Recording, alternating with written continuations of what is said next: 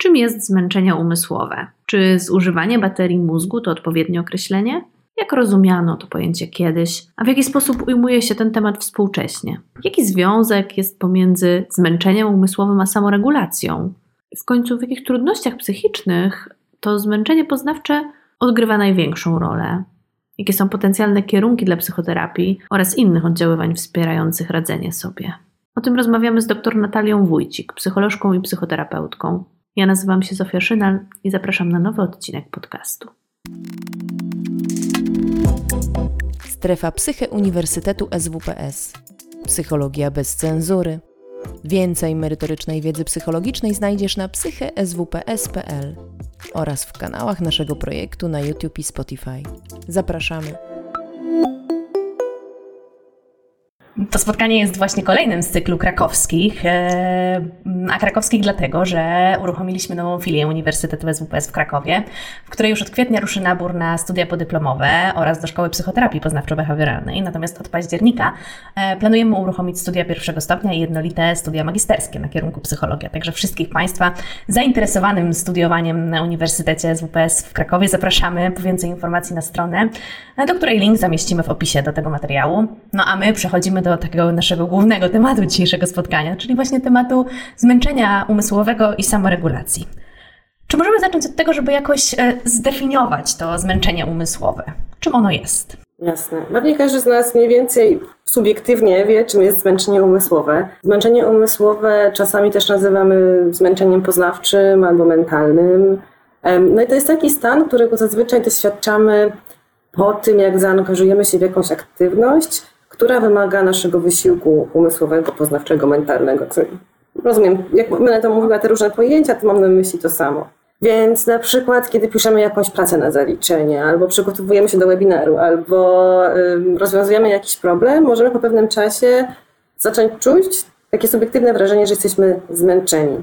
Wobec czego zmęczenie zazwyczaj jest powiązane z zadaniem, które jest jakimś rodzajem obowiązku wymagającego, który wymaga naszej, mm, zaangażowania naszej uwagi i tak zwanych wyższych procesów poznawczych. Wyższe procesy poznawcze są takie, które na przykład wymagają mm, koordynacji innych, takich, innych procesów poznawczych, takich jak rozumowanie, planowanie czy wnioskowanie. I sporo badań w obszarze wysiłku poznawczego pokazuje, że wysiłek poznawczy, jakby to wrażenie wysiłku poznawczego powstaje wtedy, kiedy musimy zaangażować mm, taki proces, który nazywa się kontrolą poznawczą, czy inaczej funkcjami wykonawczymi. To są takie procesy, które ogarniają nasz umysł. To znaczy one organizują jego pracę i sprawiają, że w miarę sprawnie przetwarzamy informacje. I wśród tych procesów możemy na przykład wymienić hamowanie uwagi, przełączanie uwagi, czy odświeżanie informacji w pamięci roboczej.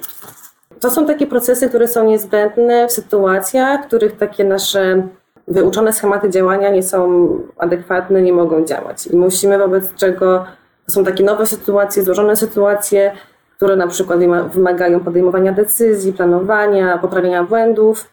No mniej więcej mam nadzieję, że jakoś ten zarys widać. Czyli jeśli dobrze rozumiem, to to zmęczenie umysłowe to jest taka sytuacja, to znaczy to jest takie, takie doznanie, właściwie to jest doznanie jakieś fizjologiczne, wtedy, kiedy musimy wykorzystać dużo swoich zasobów, tak, poznawczych, energetycznych też, w związku z tym, no właśnie, trochę tak. To się jakoś wiąże, prawda? Z, z, z tak. całą fizjologią naszego organizmu. Więc rozumiem, że to nie dotyczy takich wyuczonych sytuacji, jak nie wiem, jazda na rowerze, czy e, kierowanie samochodem, ale być może na przykład kierowanie samochodem w trudnych warunkach już uruchamiałoby te zasoby? Albo nauka jazdy samochodem, nie? Czyli coś, czego jeszcze nie umiemy. Musimy tam ogarniać więcej niż wtedy, kiedy to już jest wyłączone. I właśnie to, co Pani teraz e, tak zapytała, no, o to, czy to, to, chodzi o zasoby energetyczne, czy nie, no to jest generalnie pytanie, które w psychologii było zadawane od bardzo dawna, od kiedy psychologia mniej więcej istnieje. I w latach 90., czyli no już nie tak dawno, ale trochę dawno, była bardzo popularna taka linia badań nad tak zwanym efektem wyczerpywania ego. Ten termin był ukuty znacznie wcześniej, jeszcze w takiej tradycji psychoanalitycznej, gdzie zakładano, że jest jakaś energia mentalna, która się zużywa, kiedy ego, czyli takie nasze ja, nie jestem psychoanalityczką, więc nie będę tutaj definiowała może tych pojęć jakoś nadmiernie, E, ale wtedy, kiedy to, to, to ego próbuje przyhamować impulsy id, czyli takie części naszej osobowości, która jest popędowa. No i tutaj już mamy takie dość dosłowne założenie, że istnieje jakaś taka energia mentalna, z której umysł czerpie i ona jest jakimś takim skończonym zasobem, że po jakimś czasie to się może wyczerpać, kiedy musimy tam cały czas coś przyhamowywać. I w ogóle to rozumienie, tylko teraz może o tym nie będę za dużo mówić, takiego mm, człowieka jako maszyny, która zużywa energię i jakoś możemy bardzo porównywać te dwie, jakby to, to, jak człowiek funkcjonuje do maszyny, no miało w ogóle swoje źródła w rewolucji przemysłowej, ale to może taki poboczny temat, natomiast dosyć znaczący, jak dosyć łatwo takie metafory zaczęły się przekładać na to, że zaczęliśmy dosłownie rozumieć to, jak funkcjonuje nasz umysł i jak na przykład właśnie przetwarza energię i w jaki sposób to możemy na poziomie subiektywnym odczuwać. W każdym razie ta idea energii mentalnej była i w sumie dalej jest. I Baumeister w tych latach 90., to taki badacz psycholog społeczny, postanowił ten efekt wyczerpywania ego zweryfikować eksperymentalnie. I on mm, zapraszał ludzi do laboratorium, gdzie dzielił zazwyczaj osoby badane na dwie grupy. Oni mieli wykonywać podobne zadania, ale jedna grupa miała wykonywać zadanie, mm, które jest prostsze, a druga wersję tego zadania, które jest trudniejsza. A następnie po wykonywaniu tych zadań przez jakiś czas wykonywali już, już, już wszyscy inne zadanie i sprawdzano poziom wykonania. No i tam w jego badaniach dosyć konsekwentnie wychodził taki efekt, że te osoby, które wykonywały prostsze zadanie, lepiej sobie radziły w tym drugim zadaniu niż te, które wcześniej musiały wykonywać trudniejsze. Co miało świadczyć o tym, że mniej tych zasobów zostało zużytych, tak? Tego wyczerpania ego. Mhm. Tak, więc miały z czego czerpać, więc mogły sobie lepiej radzić w tym drugim zadaniu. Ból na te zadania był ogromny, na te, na te badania, na te zadania, na ten paradygmat był ogromny. Yy, generalnie to właśnie ten efekt wyczerpywania ego był uznany jako taki prawdziwy, no i okej, tak jest, mamy jakąś tam, nasz mózg funkcjonuje trochę jak bateria, no i jakby im więcej zużywamy, tym e, no potem mamy, nie mamy z czego czerpać i dlatego na przykład nasze wykonanie zadań się pogarsza z czasem. No tak, i to jest chyba coś, z czym możemy się na, na, nadal zgodzić po, po, tych latach i co na takim poziomie ogółu, prawda, nadal będzie jakoś aktualne, że, że jest jakaś pula tych zasobów, energii pewnej, nie tylko fizycznej, ale też mentalnej, która się w jakimś sensie wyczerpuje. No właśnie, tu jest pytanie, bo się okazało, no bo to jest bardzo intuicyjne i jakby na jakimś takim bardzo bazowym poziomie tego, że no oczywiście jesteśmy organizmami, które przetwarzają energię, potrzebują dostarczania energii, to jest jak najbardziej aktualne. Natomiast Dużo badaczy zaczęło poddawać wątpliwość, czy rzeczywiście te takie bardzo podstawowe przemiany energetyczne gdzieś tam na, na poziomie komórkowym, czy one rzeczywiście mogą mieć e, przełożenie na nasze takie bardzo wysokopoziomowe e, procesy, które możemy obserwować na przykład też patrząc na nasze zachowanie. No i właśnie zaczęto te wyniki Baumeistera pod, mm, w jakiś sposób weryfikować. Po pierwsze poprzez replikację replikacja to jest jakby powtarzanie badań, które już zostały zrobione e, przez kogoś innego, żeby sprawdzić, czy ten efekt się utrzymuje. No i okazało się, że jak te replikacje e, były robione, no to ten efekt bardzo, bardzo rzadko wychodził, a jak wychodził, to był bardzo, bardzo niewielki.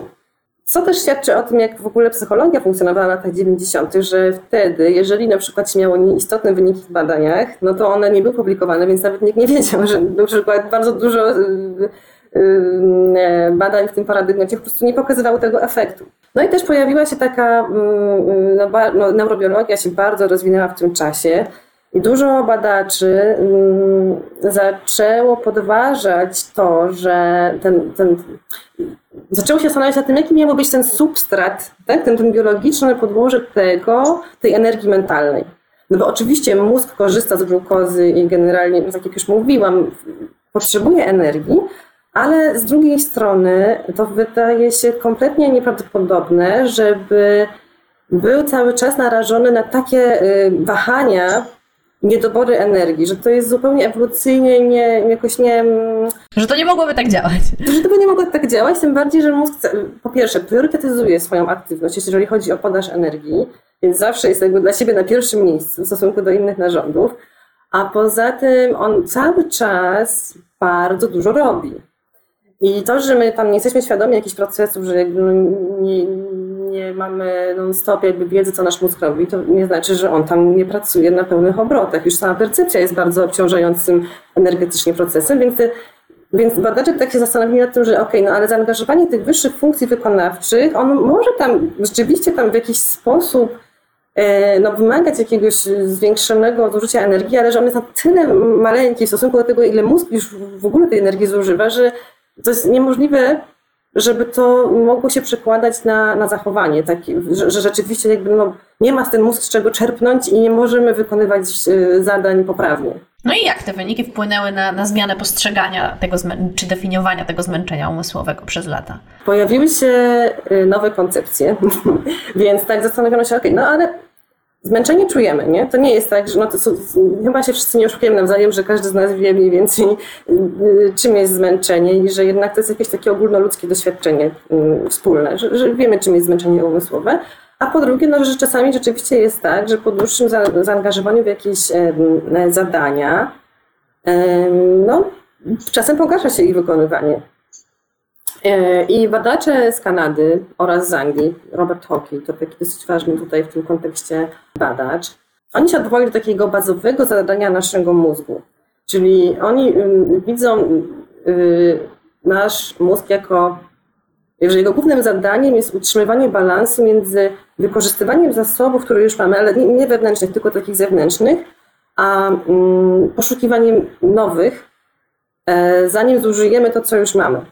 I na, przekładając to na procesy poznawcze, możemy zauważyć, że te procesy kontroli, o których mówiłam, te wyższopoziomowe, one nie mogą być wykorzystywane nigdzie indziej w tym samym czasie. Wobec czego nasz mózg potrzebuje czegoś, co pozwalałoby na to, żeby nie wykorzystywać ich tak uporczywie tylko w jednym zadaniu, bo one są bardzo cenne i mogą się przydawać też w, w innych celach. I założenie jest takie tej koncepcji, że zmęczenie umysłowe pozwala na to, jakby informuje nas o tym, że coś, co robimy, traci wartość dla systemu i że warto rozważyć inne jakieś alternatywy, zwolnić na chwilę te procesy, na przykład kontroli i rozważyć, czy w środowisku nie ma czegoś, gdzie one by się mogły bardziej przydać. Więc coś, co wcześniej miało być, było tak rozumiane badawczo jako coś, co mm, jest jakimś wyznacznikiem braku paliwa w mózgu, to tutaj jest rozumiane bardziej jako taka bazowa emocja, jakaś taka podstawowa emocja, która ma bardzo ważną funkcję i pozwala nam na adaptacyjne kierowanie naszym zachowaniem. Czyli zmęczenie przerywa bieżące zachowanie, i pozwala na to, żebyśmy rozważyli alternatywne cele aktywności. Ale po to, żeby zregenerować jakoś, czy żeby zaoszczędzić? Bo powiedziała Pani jakoś, żeby przenieść te zasoby, te, te, te, to, to, to gdzie indziej, nie? To tak jakby zintensyfikować wręcz to działanie, czy zmienić obszar działania? Na przykład, żeby zmienić obszar, bo to nie chodzi, y, y, bo chodzi też, żeby ten proces, te, te ważne mm, procesy kontroli miały szansę na to, żeby też zajmować się innymi celami, no bo my jako ludzie realizujemy często bardzo wiele celów. Nigdy nie jest tak, że możemy skupić się tylko na jednym celu i to wystarczy. Jakby tak było, no to byśmy prawdopodobnie, no niestety nie przetrwali jako gatunek, więc ten proces nam pozwalać na to, żebyśmy odangażowywali się na chwilę od tego, co już robimy, co już jest jakimś takim źródłem nagród, zasobów i zobaczyli, czy jest coś, co być może jest bardziej adekwatne, co być może bardziej wymaga naszej uwagi i być może w to by się było warto zaangażować? To jest, to jest raczej tak odważane, że to nie znaczy, że to od razu jest jasne, że okej, okay, na pewno to jest nieważne, tam to jest ważne, tylko to jest to zmęczenie, ten, ten, ten taki dyskomfort, który odczuwamy w związku ze zmęczeniem, ma pozwolić nam na chwilę jakby zabrać uwagę od tego, co robimy. Bo tak jak już mówiłam wcześniej, ewolucyjnie jest to bardzo ważne, żeby nie tylko eksploatować to, co już mamy, ale też, żeby nasz mózg miał doświadczenie takiej możliwości eksploracji i jakby takiego wolnego przetwarzania informacji, nie nastawionego na cel. No a jak to się przekłada na, e, na funkcjonowanie tego układu nerwowego? No właśnie, jeżeli zmęczenie jest związane dziś z wartością i z motywacją, to w takim razie gdzieś na poziomie naszego układu nerwowego będzie związane z działaniem adrenaliny i dopaminy. To są takie dwa neuroprzekaźniki, hormony, które są związane z bardzo wieloma procesami w naszym ciele, ale w tym kontekście warto zrozumieć działanie dwóch um, części układu nerwowego, um, które są ze sobą w ścisłej współpracy. Układ nerwowy generalnie dzielimy ze względu na różne, powiedzmy, kategorie. Tutaj by nas interesowała taka część układu nerwowego, która się nazywa autonomicznym układem nerwowym. To jest taka nazwa, która już sama siebie trochę implikuje to, że działa poza naszą kontrolą. W sensie my nie możemy sobie pomyśleć, że teraz chcemy, żeby ten układ coś zrobił. Możemy na niego działać pośrednio, ale raczej tak bezpośrednio, że my sobie zażyczymy, żeby on w jakiś sposób zadziałał, no to jest e, niemożliwe. On działa jakby poza naszą kontrolą. I on się dzieli na takie dwie części. Na część e, współczulną i część przyspółczulną. Część współczulna to jest taka część e, tego układu, która jest naszym, tak się czasem to porównuje, znowu taka trochę takie porównanie człowieka do maszyny, że to jest taki nasz pedał gazu. Dzięki niej się mobilizujemy. Ona też w takich warunkach, powiedzmy bardziej ekstremalnych, wyzwala nasze reakcje obronne, czyli walka, ucieczka, zamrożenie. Ale y, w takich powiedzmy warunkach, kiedy no nie musimy reagować na zagrożenie, to jest po prostu układ, który pozwala nam działać, zaangażować się w działanie i zaangażować w wysiłek. I on jest zazwyczaj napędzany początkowo adrenaliną, a później, żeby podtrzymać jego aktywność, potrzebne jest wydzielanie dopaminy, a dopamina jest bardzo wrażliwa na wartość, na nagrody, na to, czy coś, co robimy, jest w jakiś sposób atrakcyjne. Dlatego to by miało sens, połączenie tych dwóch kwestii, o których mówiłam, że jeżeli coś, e, co, w co jesteśmy zaangażowani, jakieś zadanie ma dla nas, jest dla nas ważne i wartościowe i nawet jak nasza uwaga się na chwilę odangażuje, ale dalej widzimy to zadanie jako wartościowe, to jesteśmy w stanie znowu się łatwo zaangażować dzięki temu, że właśnie nasz układ współczulny dalej nas mobilizuje do działania na rzecz tego zadania. Poprzez tą nagrodę? Na, poprzez tą, na przykład możemy to widzieć jako nagrodę, ale właśnie to, że nasz system po prostu widzi, tak mówiąc skrótowo, że to, co robimy, ma większą wartość niż alternatywy. I na przykład na to mogą wpływać nagrody. Ale też warto zauważyć, że. No i te, teraz tak, jeżeli nie widzimy tych nagród, ta wartość jest jakaś niska, no to właśnie ten układ współczulny może być trochę przytłumiony i, i właśnie to może dawać taki efekt zmęczenia, że coś mamy niby do zrobienia, jest jakiś tam obowiązek. Na poziomie poznawczym gdzieś tam wiemy, że no, mamy coś do zrobienia, ale na jakimś poziomie nie jesteśmy, nie widzimy w tym żadnych korzyści, nie widzimy wartości, coś innego nam się wydaje bardziej atrakcyjne. Czyli nie mamy motywacji nie mamy motywacji, dopamina jest jakby na niskim poziomie. Ale może być też tak, że na przykład ten układ współczulny, bo on, jest, on ma taką aktywność dosyć zgeneralizowaną, on może być też pobudzony przez zadanie w jakiś sposób, że my się na przykład czegoś bardzo boimy, na przykład porażki, albo tego, że no, no, no to, to w sumie jest powiązane, że sobie nie damy rady, że to jest za dużo. Wtedy może się uruchamiać on w tak silny sposób, że z pomocą, ale taką trochę nie do końca ostatecznie efektywną, przechodzi układ przyspółczulny, czyli ten, ta druga część tego układu, który jest e, na takim hamulcem. On zazwyczaj odpowiada za takie, on jest zazwyczaj uaktywniony wtedy, kiedy odpoczywamy, kiedy, e, kiedy trawimy, kiedy tworzymy jakieś tam więzi społeczne, no kiedy generalnie nie jesteśmy nastawieni na żadne zadanie. No ale jeżeli on się aktywni za, za, za, za, za mocno, a zazwyczaj to tak jest, że jeżeli ten jest za silnie uaktywniony, to ten, żeby go przy... Hamować. Przyhamować, czasem też to może zrobić za bardzo. I wtedy jesteśmy w takiej aktywacji właśnie przyspółczulnej, która no, jest nieadekwatna do tego, czego byśmy sobie życzyli. Nie no, że na przykład siedzimy przed komputerem, coś zrobić, a po prostu czujemy, jakbyśmy mieli zaraz zasnąć. To może być sygnał do tego, że właśnie na chwilę, że w tym momencie uruchomił się na jakieś zagrożenie ten układ przyspółczulny. Więc to jeżeli chodzi o, o, o być może odniesienie tego jakoś do, do układów, do, do układu nerwowego, żeby pokazać, że to właśnie jest bardzo zniuansowany i że to nie jest kwestia e, czerpania z jakiegoś jednego zasobu energetycznego, tylko raczej z tego, jak, jaka jest dynamika aktywacji e, w naszym między innymi autonomicznym układzie nerwowym. Ta wiedza, e, którą się, się, się teraz Pani podzieliła, mm, dotyczy funkcjonowania jakoś e, człowieka, każdego człowieka. Tak? Rozumiem, że to jest coś, co te, te, te, i układ e, autonomiczny, współczulny, przyspółczulny mamy wszyscy. E, natomiast e, w jaki sposób możemy tę wiedzę wykorzystać e, w, w, w rozumieniu e, trudności jakichś psychologicznych, jakiego rodzaju trudności psychologiczne, jakiego rodzaju, nie wiem, czy, czy jakieś objawy kliniczne, czy być może jakieś zaburzenia, e, no, będą miały związek z, z, z tymi mechanizmami, o których mowa. Myślę, że generalnie zmęczenie umysłowe jest bardzo częstą skargą e, w gabinetach terapeutów. To znaczy, zazwyczaj to może nie jest główna, z którą się przychodzi, że proszę mi pomóc ze zmęczeniem umysłowym, ale że często przy, przy, tym, jak ktoś zgłasza jakieś trudności, no to przy okazji mówi o jakimś takim poczuciu wyczerpania, zmęczenia. Bardzo często, nie? O takim zmęczeniu myśleniem, o, o, o, o za dużej ilości myśli. Też często myślę, że to się jakoś ze sobą wiąże, o wyczerpaniu.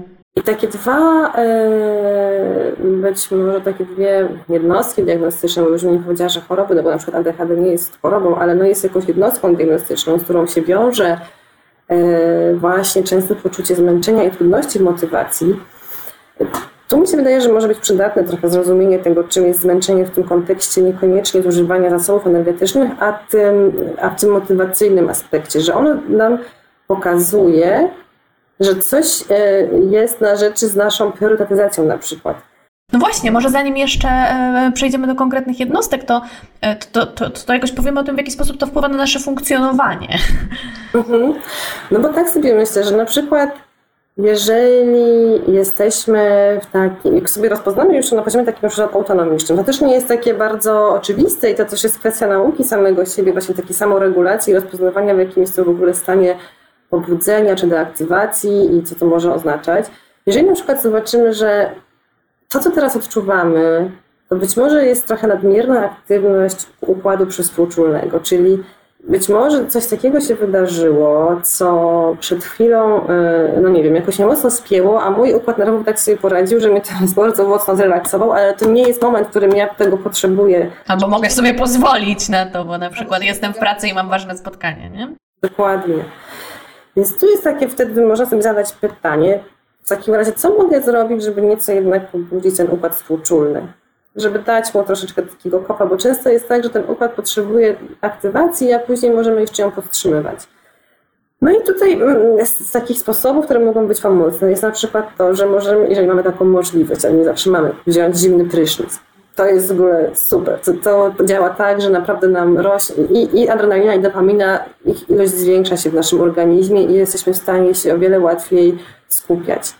Oczywiście możemy sięgnąć po kawę, ale nie na, nie na każdego kawa działa w taki sposób, że pobudza dobrze y, umysł, tylko na przykład pobudza serce, ale tutaj dalej nasz układ sympatyczny, parasympatyczny, czy ten współczulny nas próbuje przyhamować, więc jest taka mikstura dosyć nieciekawa do, do funkcjonowania. Na pewno ruch, jakiś rodzaj pobudzenia z zakresu naszego ciała, jakby nawet y, oklepanie się po naszym ciele, żeby dodać mu troszeczkę żeby pobudzać nasz, nasz układ y, współczulny, może być przydatne, albo na przykład szybkie oddechy. Chociaż tutaj przy szybkich oddechach byłabym uważna, bo niektórzy tego mogą nie potrafić i mogą się hiperwentylować i mieć zawroty głowy, więc na przykład warto skonsultować z lekarzem, na co sobie możemy pozwolić, ale też są pewne bardzo ścisłe protokoły do tego, jak można oddychać w taki sposób, żeby dodać sobie e, trochę adrenaliny. Nie w dużym zakresie, ale żeby ta adrenalina zaczęła być produkowana w naszym organizmie. To jest, są sposoby na układ ten przyspółczulny, kiedy on nas za bardzo I na pobudzenie.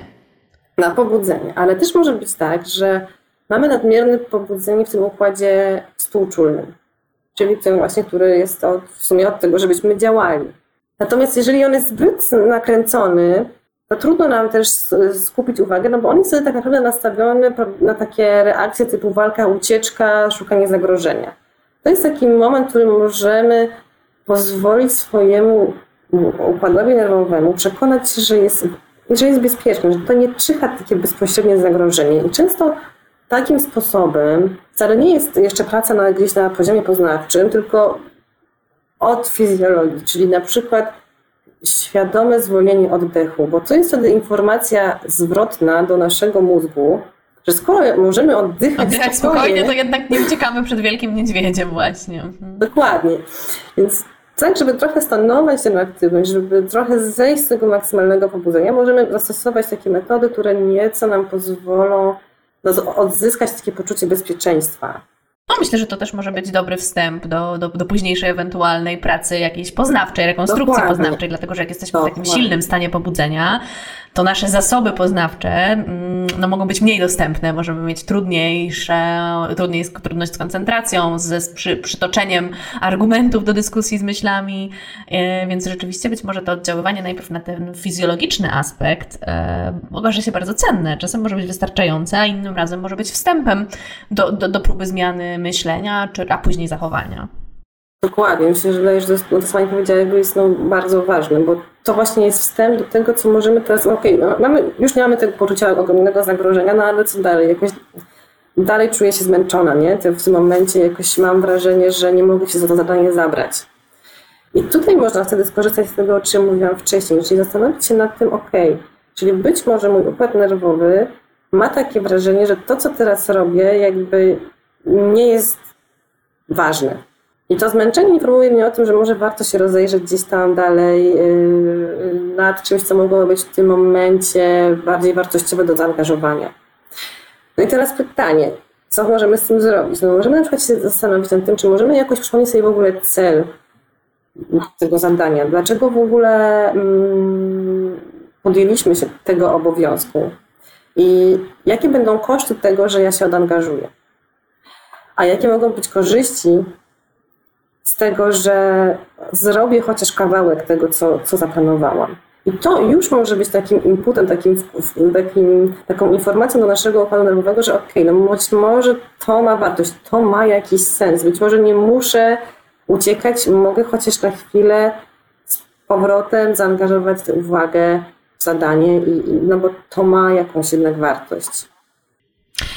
W międzyczasie, jeśli mogę, bo, bo myślę sobie, że tu będziemy zaraz kontynuować, ale w międzyczasie pojawiło się bardzo ciekawe pytanie e, od pani Klaudii. Jak to, o czym, e, o czym pani mówi, e, ma się do takiej wielozadaniowości? Dużo się mówi ostatnio o takim multitaskingu. Jak to się ma do, do, do, do tych zasobów i do tego wyczerpania umysłowego? No wydaje mi się, że bardzo się ma. I dlatego to jest w ogóle, znaczy ja też teraz bardziej mówię z takich, nie, nie, teraz o co będę mówiła, to nie jest potwierdzone jakimiś badaniami, które zrobiłam i, i, i jakoś tam mm, e, mam dostęp do danych, które by to potwierdzały, ale wydaje mi się, że w oparciu o to, co mówiłam, ma dużo sensu to, że teraz jakby taką trochę chorobą cywilizacyjną jest w ogóle nadmierne zmęczenie.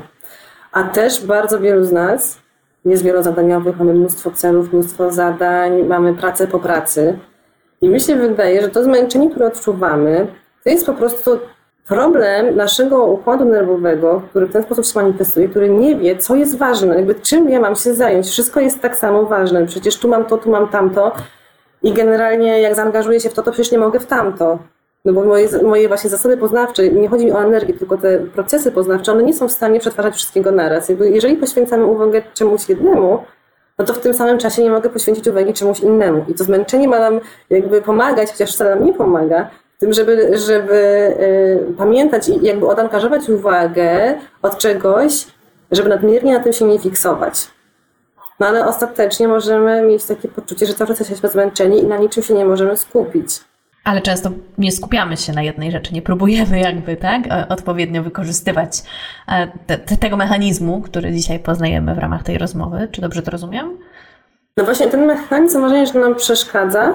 To znaczy on, że przeszkadza, nie przeszkadza. Oczywiście myślę, że on jest w ogóle taką ważną informacją, że okej, co się dzieje z naszym światem, że my w ogóle funkcjonujemy w taki sposób, do którego nasz mózg nie jest do końca przystosowany.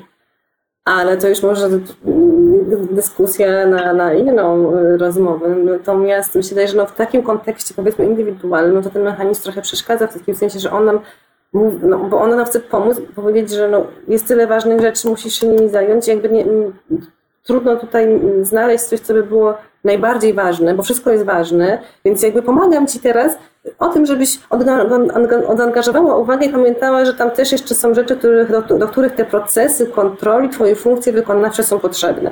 Żebyś czasem nie utknęła na jednym zadaniu. Pani Klaudia, mam nadzieję, że, że, że ta odpowiedź jakoś no, no, no, Panią satysfakcjonuje, że, że odpowiedziałyśmy na, na Pani pytanie. Pani Natalio, wracając jakoś do, do, do, do, tych konsekwencji dla, dla naszego zdrowia psychicznego i dla, dla naszego samopoczucia, zdążyła już Pani wspomnieć o ADHD. mówiąc jakoś o tym, że to nie choroba, bo, bo, bo w międzyczasie przerwałyśmy, jakie trudności psychiczne e, w, mogą się pojawiać wtedy, kiedy pojawia się zmęczenie poznawcze, albo w których zmęczenie poznawcze odgrywa dużą rolę? No właśnie, może, możemy na przykład mm, przy tym ADHD y, myślę sobie, że to jest taka, taki rodzaj y, mózgu, który jest bardziej nastawiony na, na, na eksplorację. Czyli jak mówiłam o tym balansie, że nasze mózgi generalnie gdzieś tam mają takie zadanie, żeby trzymać balans między eksploatacją tego, co już mamy, a eksploracją nowych y, źródeł, nagród czy, czy, czy zasobów. Tak, to mózgi ADHD, one są bardziej nastawione na eksplorację. Co się być może właśnie przekłada na to, że to jest głównym w ogóle objawem ADHD, czyli trudności w skupieniu i impulsywność, czyli trudności w hamowaniu percepcji i uwagi. I przeskakiwanie, prawda, pomiędzy różnymi aktywnościami, tym, co tam akurat się pojawi w polu uwagi, to teraz to jest ważne, nie? I chociaż, a z drugiej strony bywa tak, że osoby z ADHD potrafią się skupiać na czymś e, bardzo długo, jeśli to jest wystarczająco przyjemne i interesujące. Wręcz tak fiksować na zadaniu czasem. Dokładnie, to się nazywa hiperfokus, nie? czyli właśnie potrafię po prostu bardzo długo robić coś, co, co, co jest dla mnie interesujące. Czyli to, co by znaczyło, że jeżeli coś ma bardzo dużą wartość dla systemu poznawczego tej osoby, to ona jest w stanie tą uwagę przytrzymać przy tym dosyć długo. I generalnie mam wrażenie, że to jest trochę o nas wszystkich, tylko że w ADHD to jest po prostu zwielokrotnione w takim dosyć, no, no zwielokrotnione, tak? czyli no jest o wiele silniejsze.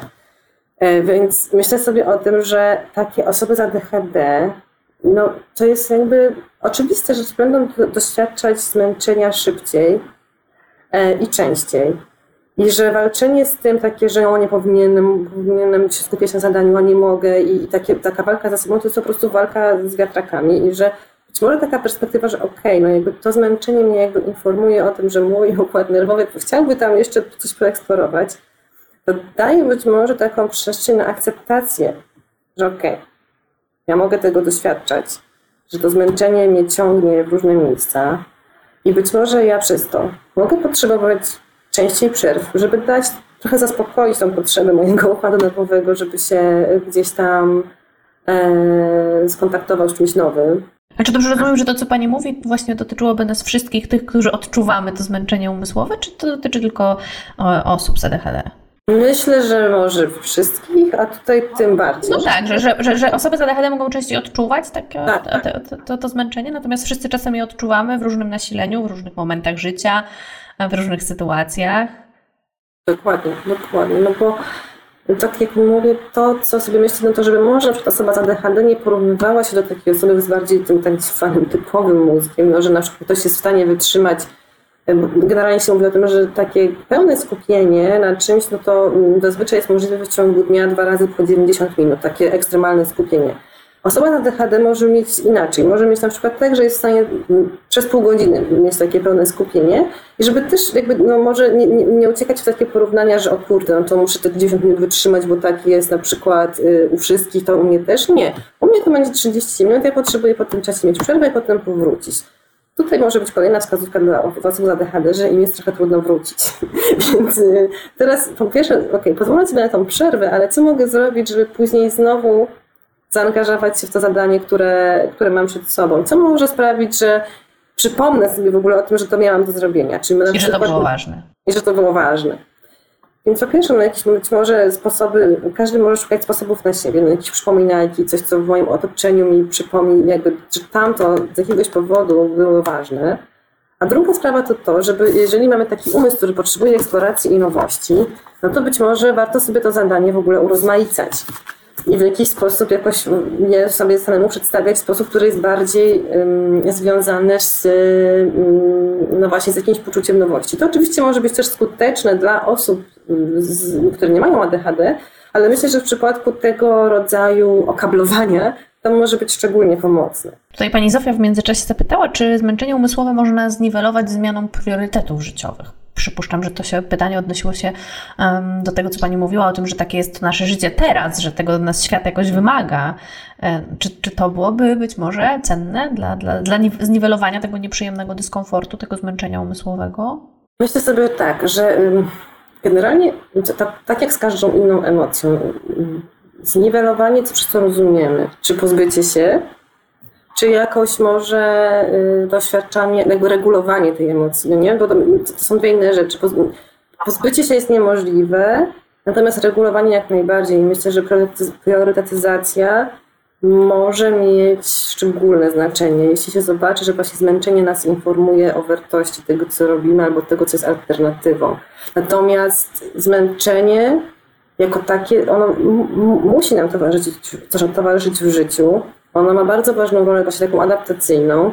To chyba jest podobnie jak z emocjami, to będziemy pewnie powtarzać e, e, no, no, no, no, pewnie w kółko, że bardzo często w takim potocznym języku mówi się ja nie chcę czuć lęku, nie? albo że to są takie negatywne emocje. Te emocje, które są nieprzyjemne w przeżywaniu, myślę sobie, podobnie jak zmęczenie umysłowe, jest to pewnego rodzaju dyskomfort, więc no jest oczywiste, że chcielibyśmy się tak nie czuć.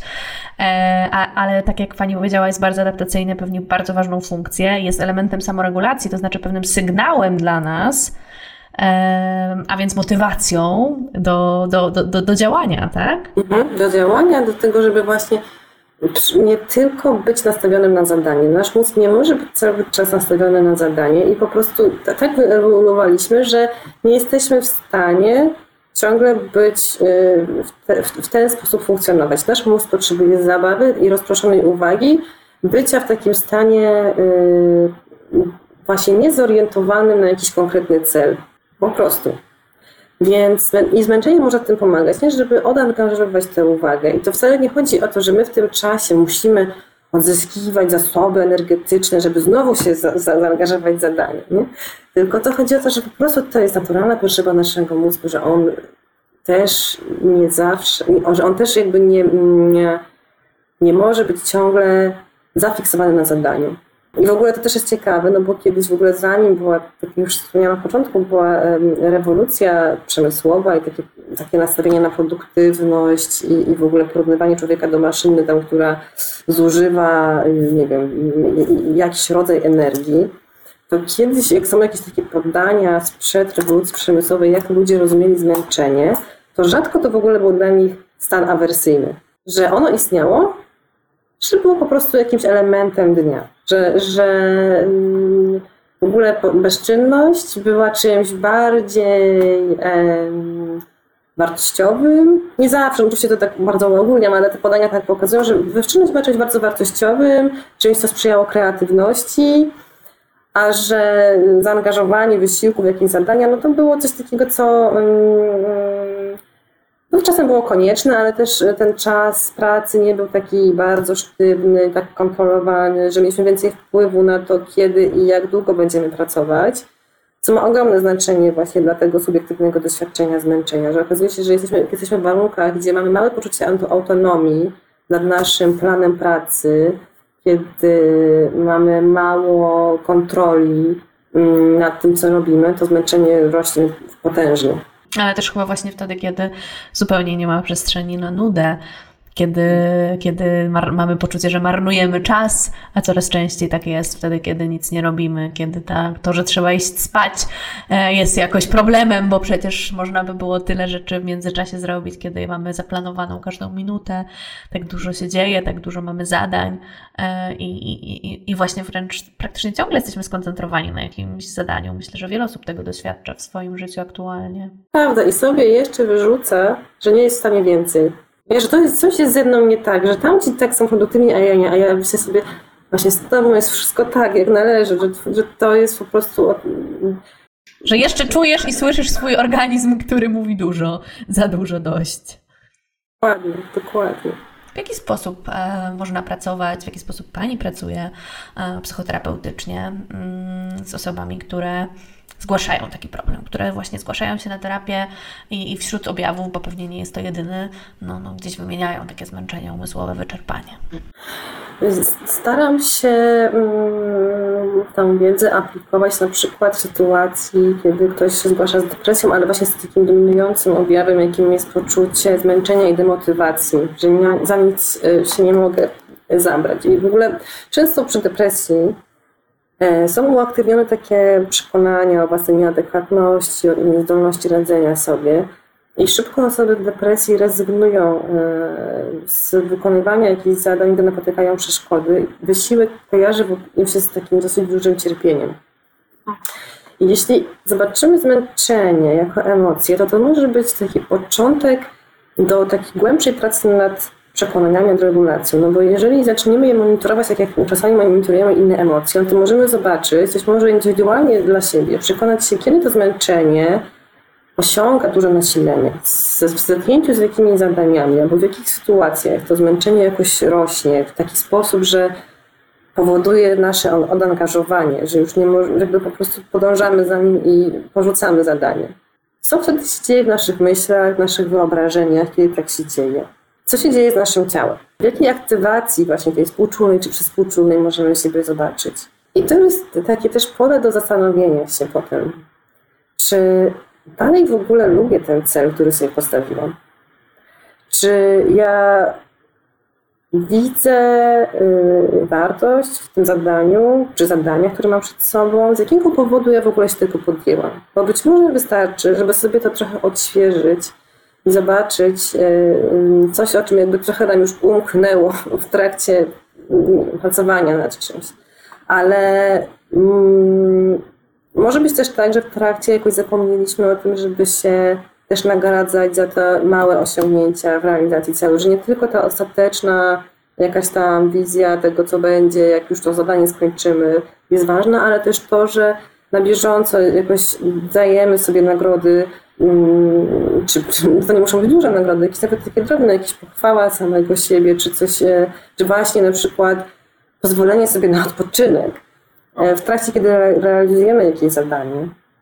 I też Myślę, że to jest taki punkt, w którym jednak też się można zastanowić, czy może to, co, czego się podjęłam, podjąłem, może już jest dawno nieaktualne. Może to już nie jest ważne i mój organizm daje mi o tym znać na wszelkie sposoby. I może to jest taki punkt w moim życiu, że warto by było rozważyć, co jest dla mnie ważne i czego ja się chcę podejmować i jak wtedy mogę motywować się do działania. No bo oczywiście każde działanie będzie się wiązało z jakimś poczuciem znoju momentami, ale jeżeli za tym stoi jakaś wartość, coś dla nas ważnego, no to, to zaangażowanie w to działanie ma jak najbardziej sens i możemy jakby akceptować to, że przy okazji no, czujemy jakiś dyskomfort z tym związany. Natomiast jeśli kompletnie nie możemy znaleźć żadnego uzasadnienia, dlaczego coś robimy, no to po co w ogóle się katujemy tym, że powinniśmy to robić, nie? Zrozumiem, że, że, że to jest jakaś kwestia też zadawania sobie pytań o motywację. A czy mm, jest jakiś taki moment, e, tutaj e, uczestnicy czatu dopytują, kiedy to pojawianie się tego zmęczenia umysłowego, e, no, no powiedziałyśmy o tym, że ono jest normalne, pojawia się u wszystkich ludzi, czasem występuje, jest dla nas ważnym sygnałem, chociaż jest nieprzyjemne w przeżywaniu, no to jak zwrócimy na nie uwagę, to możemy sobie odpowiedzieć na różne ważne dla nas pytania i, i, i w jakimś sensie to wpływa na naszą motywację do podjęcia działania lub zaniechania działania. Jest taki czas, taki moment, y, kiedy powinno wzbudzać w nas niepokój, kiedy, nie wiem, należy właśnie potraktować je jako objaw jakiegoś rodzaju zaburzeń psychicznych, zgłosić się do specjalisty? Myślę, że częstość występowania, jeśli to jest codziennie, codziennie czuję się zmęczony, zmęczona, już wstaję i mam dość, to może być sygnał. Bo to, to już jest coś takiego, że ja, ja mm, tak jak w rozumieniu to, to, o czym dzisiaj, tego, o czym dzisiaj mówimy, to może być tak, no, że właśnie zmęczenie niekoniecznie występuje po zaangażowaniu wysiłku, ale czasem już przed. Jak sobie pomyślimy o tym, że Jezus jeszcze to, nie? I to jakoś um, może być bardzo yy, obniżające nastrój i, i generujące w ogóle inne jeszcze emocje wobec siebie, złość, dużo lęku. Więc myślę, że jeżeli yy, nam towarzyszy zmęczenie codziennie, w dużym nasileniu, po obudzeniu, myślę, że warto zgłosić się do specjalisty. No właśnie, jeżeli nasze zmęczenie powoduje, że um, unikamy, to znaczy, że przestajemy w ogóle wykonywać zadania, które mamy, ale to nie jest tak, że my sobie to jakoś tam przerobiliśmy w głowie, nie? Jakoś tak obejrzeliśmy w całej okazałości, czy to warto się angażować, czy nie, tylko raczej jest tak, że mam coś do zrobienia, czuję się zmęczona, nie będę tego robić. Jest taka raczej krótka sekwencja, żeby od tego dyskomfortu uciekać to myślę, że też warto pogadać ze specjalistą i przyjrzeć się temu mechanizmowi. Nie, czemu to unikanie może służyć, jak można, co, co się dzieje w tym, co mam do zrobienia, czy myślę, że mam do zrobienia, co jest tak trudne i mnie obciąża. Aha, no jeszcze jeżeli nasze zmęczenie nas pcha do tego, żeby dowalać sobie jeszcze więcej. Czyli z jednej strony unikanie, a z drugiej strony jakieś takie nadrabianie. Tak, tak. To jeżeli czujemy się zmęczeni cały czas jesteśmy na, po prostu mam takie wrażenie jakby no właśnie na tym takim, mm, na jakiejś takiej, mm, jakby to powiedzieć, takim przytłumieniu, być może właśnie takiej aktywacji tego przyspółczulnego układu cały czas, ale w takich nieadekwatnych momentach. I ciągle sobie dokładamy kolejnych rzeczy, no to też myślę, że, że warto skonsultować się ze specjalistą, żeby sobie to trochę pooglądać, zobaczyć, co się zadziało. Chciałabym jeszcze przekazać Pani pytanie o, o, od Pani Sylwii. Myślę, że jest bardzo ciekawe, jakoś tak być może na koniec jeszcze. Czy, czy zaniechanie tego działania, o którym teraz mówimy, e, może przynieść e, jakieś takie nieodwracalne e, skutki i konsekwencje? Czyli nie zajęcie się tym takim przewlekłym zmęczeniem e, może mieć jakieś konsekwencje, mam na myśli dla naszego organizmu. Nie mówię teraz o tym, jakie konsekwencje będzie miało unikanie, tylko, tylko co się zadzieje w naszym ciele pod wpływem no, jakby bagatelizowania tego, tego zmęczenia. Myślę sobie o tym, mm, że może nas to nastawiać na chroniczny stres, a stres generalnie mm, krótkotrwały czy średnio długotrwały jest ok, ale chroniczny stres ma bardzo dużo negatywnych konsekwencji dla naszego organizmu. Więc myślę sobie, że tak, że no nie wiem czy nieodwracalny, no bo to, to brzmi jakoś tak bardzo radykalnie, ale myślę, że może mieć dużo negatywnych konsekwencji, na przykład dla naszego układu krwionośnego, naszego układu immunologicznego. No bo ja to tak rozumiem, że jeżeli ignorujemy zmęczenie i w ogóle się nie przełączamy w tę aktywność przyspółczulną, tylko cały czas jedziemy na tym naszym gazie z układu współczulnego, no to w ogóle nie możemy mówić o żadnym balansie i cały czas jesteśmy na jakiejś aktywacji związanej z właśnie adrenaliną, kortyzolem, dopaminą, co powoduje, że nasze narządy są dopchane do jakiegoś y, takiego ich, y, takiej ich skrajnej, powiedzmy, nie wiem, pojemności, czy wydolności, jak to się mówi, teraz mi brakuje słowa, ale że one nie są przygotowane na to, żeby być cały czas aktywne w taki mm, sposób, że tak jakby coś właśnie teraz się działo zagrażającego, nie? Więc myślę o takiej konsekwencji, że po prostu to może mieć takie skutki długofalowe e, związane z naszymi różnymi układami wewnętrznymi, no i myślę sobie, że ze zdrowiem psychicznym również, nie? Pewnie nie użyłybyśmy właśnie takiego sformułowania nieodwracalne, natomiast długofalowe, poważne konsekwencje, e, zarówno odczuwalne jakby na takim poziomie somatycznym, e, jak, i, jak i psychicznym. Depresje, nie? zaburzenia lękowe różnego rodzaju. Też takie, sobie myślę o czymś takim, że jeżeli my cały czas chcemy mieć tą dopaminę, no nie, gdzieś tam, mm, żeby ona... No, lecieć na tej dopaminie to jest niemożliwe i dopamina potrzebuje też spadków. I czasami bywa tak, że musimy po prostu przeczekać, przeczekać taki moment, że y, nie możemy polegać na działalności układu dopaminergicznego. Po prostu to jest naturalna też y, jakby, to jest taka naturalna zależność w naszym mózgu, że na przykład po tym jak osiągniemy jakiś cel, możemy czuć się trochę gorzej i, i smutniej, i to jest normalne, możemy to przeczekać i stopniowo znowu będziemy zdolni do jakby czerpania satysfakcji. A my często w tym momencie takiego spadku próbujemy sobie tej dopaminy jeszcze jakoś tam dodać, co powoduje tak naprawdę efekt paradoksalny i jeszcze zwiększenie tego, tego. Pani Natalio, mm, tutaj jeszcze wiele pytań, czy właściwie próśb pojawia się o to, czy mogłaby Pani wskazać na jakieś publikacje, na, na jakąś literaturę. No, szczególnie tutaj uczestników e, czatu zainteresowała kwestia e, no, dopaminy, czyli jak rozumiem takiego funkcjonowania tych układów, o których Pani mówiła w naszym ciele, e, no ale też podejścia do zmęczenia ludzkiego umysłu w trakcie i po rewolucji przemysłowej. Czy są jakieś publikacje, które mogłaby Pani przytoczyć? No, w języku polskim może być mi trudno. Zaraz coś polecę w języku polskim, ale na pewno po, w języku angielskim, jeśli mają Państwo taką możliwość, to polecam taką książkę Psychology of Fatigue, właśnie Roberta Hockeya, o którym wspomniałam. On tam właśnie opisuje te na początku, a pierwszym rozdziale czy drugim, właśnie to, jak zmęczenie było rozumiane na przestrzeni dziejów ludzkości, a też potem pokazuje się tą swoją koncepcję zmęczenia jako emocji. Na pewno polecam też, jeżeli chcą się Państwo dowiedzieć więcej o działaniu tych różnych układów właśnie współczulnego, przyspółczulnego, dopaminergicznego, to myślę, że są bardzo fajne. Y, y, fajny jest podcast Huberman Lab.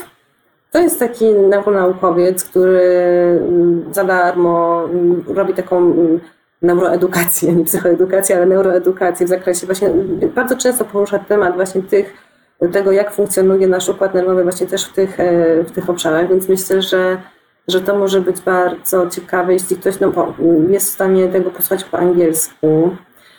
Natomiast w języku polskim na pewno sobie myślę, że warto się zapoznać w ogóle z taką koncepcją jak terapia akceptacji i zaangażowania. Myślę, że ona dużo z tego w trochę niebezpośredni sposób, ale jednak na tej wiedzy jest trochę oparta, no bo tam mamy dużo o zaangażowaniu w działania, akceptacji emocji, o, o działaniu w służbie wartości, więc myślę, że takie publikacje jak na przykład Umysł Wyzwolony albo o, coś ze stresem kiedyś było, nie pamiętam. Ale Umysł Wyzwolony jest taka nowsza, naj, najnowsza chyba książka akurat dotycząca aktu, która może być pomocna, żeby też tak w sobie poobserwować te różne mm, zależności i, i pozwolić sobie na, na lepsze zrozumienie tego, co się z nami dzieje. Pani Natalia, bardzo dziękuję. Naszym gościem była dr Natalia Wójcik. Państwu dziękuję za aktywny udział w dzisiejszym spotkaniu. Wszystkim tym, którzy nie byli z nami od początku e, dzisiejszego spotkania, to jeszcze przypominam, że uruchomiliśmy nową filię Uniwersytetu SWPS w Krakowie, gdzie będzie między innymi wśród wykładowców można spotkać właśnie panią dr Natalię Wójcik. E, zainteresowanych szczegółami zapraszam do odwiedzenia strony, do której link dostępny będzie w opisie tego materiału. Bardzo dziękuję.